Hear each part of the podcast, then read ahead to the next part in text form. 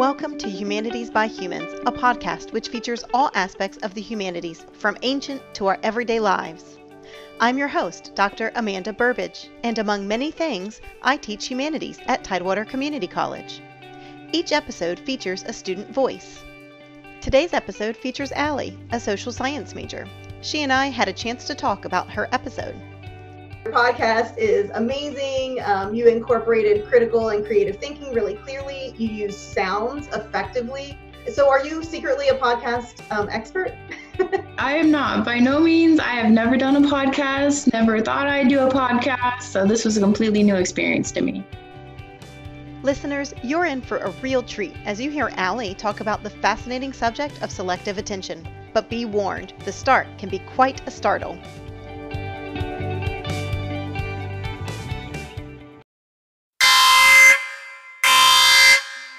Sorry about that, but I had to make sure I had your full attention. Our creative thinking topic today will cover a specific type of attention selective attention.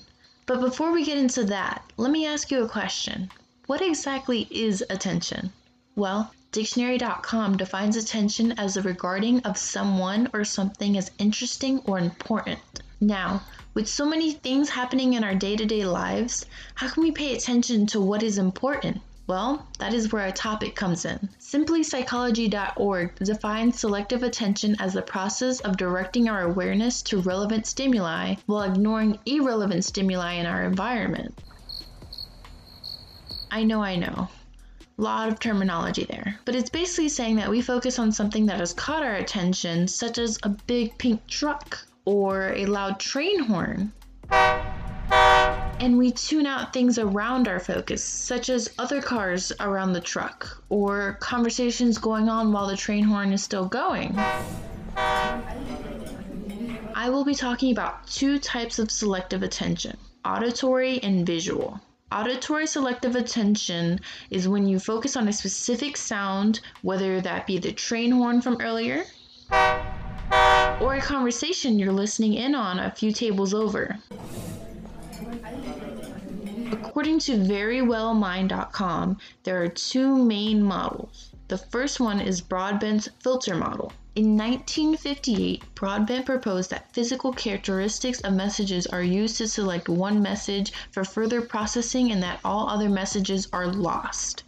To test this, he used a dichotic listening task, also called the split span experiment. In his experiment, he would send auditory messages in one ear and a different message in the other at the same time. He then asked listeners to repeat out loud which message they heard. He thought that the messages which were not repeated didn't pass through the filter, so it wasn't understood. Later, his experiment was criticized for several reasons. The main reason was that people believed that both messages were in fact processed, but on a subconscious level, and that the unrepeated message was simply forgotten. Also, according to this model, the cocktail effect should not be possible. I will explain this more later. The second model is Treisman's model. She believed that we don't ignore the unrepeated messages, but simply turn them down like a volume knob. So if three things are happening at once, we process all three, but we turn down two to focus on the main one.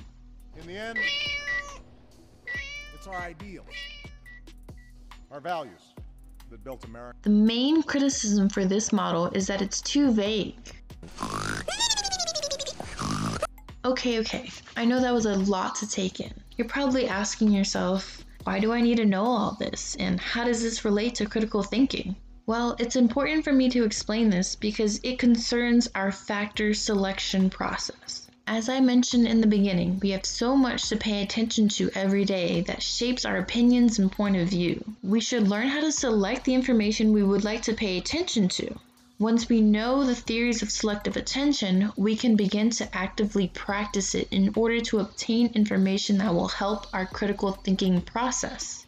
Remember, I mentioned the cocktail effect? Well, the cocktail effect is a real life example of auditory selective attention. This effect happens when you listen to certain sounds while tuning others out, just like the volume knob we talked about. For example, let's say you're in a crowded room with a lot of conversation going on. What happens when you hear someone say your name in one of those conversations? Do you ignore it?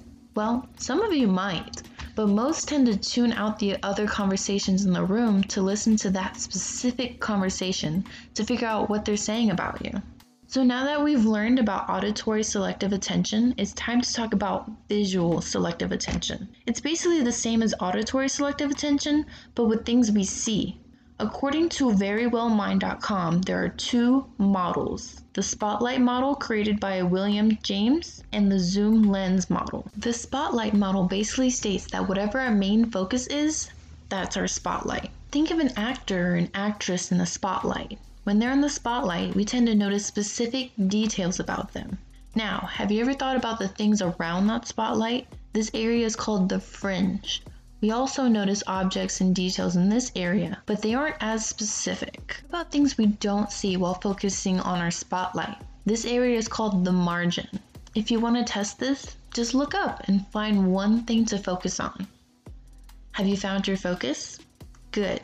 Keep looking at it. Notice how much detail you can get from it. Now, without taking your eyes off your focus, take note of the objects around your spotlight.